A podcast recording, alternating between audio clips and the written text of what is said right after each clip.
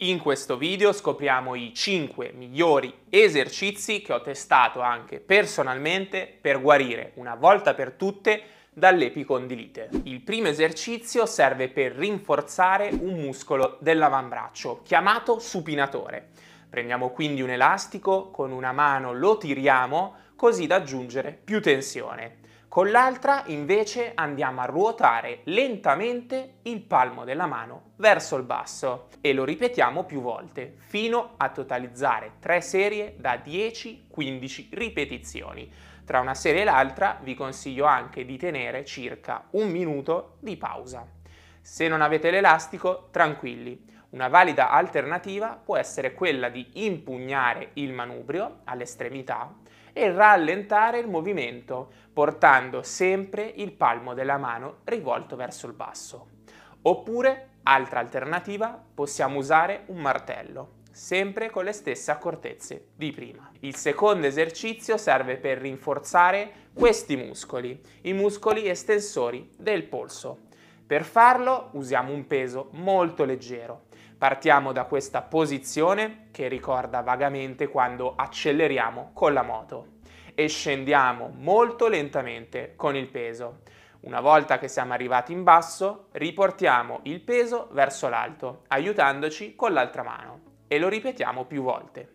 Questo tipo di contrazione viene chiamata eccentrica e si è dimostrata davvero molto efficace nel ridurre il dolore e aumentare anche la forza muscolare.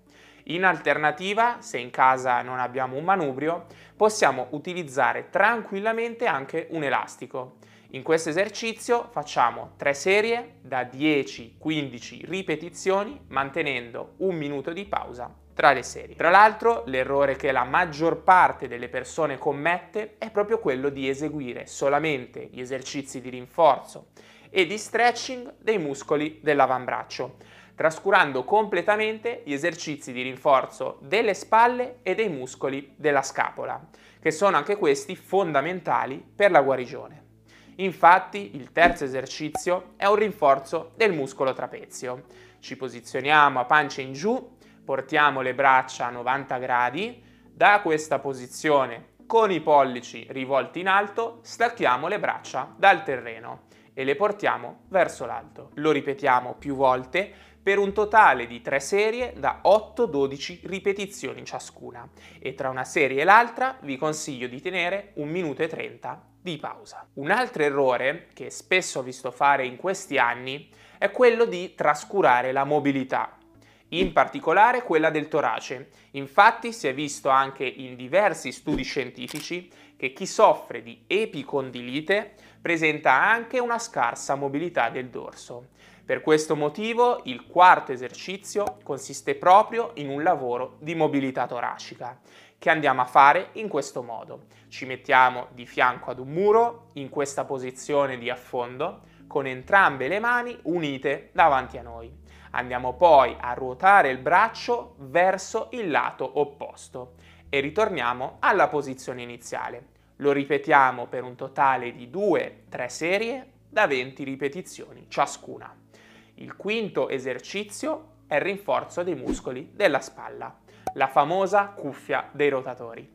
Ci mettiamo sdraiati su un fianco con un asciugamano arrotolato sotto il braccio e il gomito piegato a 90 gradi. Impugniamo il manubrio e ruotiamo lentamente l'avambraccio verso l'alto. Dopodiché ritorniamo nella posizione di partenza. Lo ripetiamo più volte fino a totalizzare tre serie da 10-12 ripetizioni con un minuto di pausa tra una serie e l'altra. Consiglio poi di eseguire questi esercizi quattro volte alla settimana, quindi un giorno sì, un giorno no, così da avere anche il giusto periodo di riposo, per una durata totale di almeno tre mesi. Eh sì, è parecchio, ma credetemi, ne varrà sicuramente la pena. Se volete poi sciogliere anche un po' i muscoli dell'avambraccio, che sono spesso tesi e dolenti, vi consiglio di usare una pallina da lacrosse proprio come ho spiegato in questo video, che vi consiglio di guardare. Iscrivetevi al canale, attivate la campanella delle notifiche per non perdervi i prossimi video che usciranno. Io come sempre vi auguro anche una splendida giornata.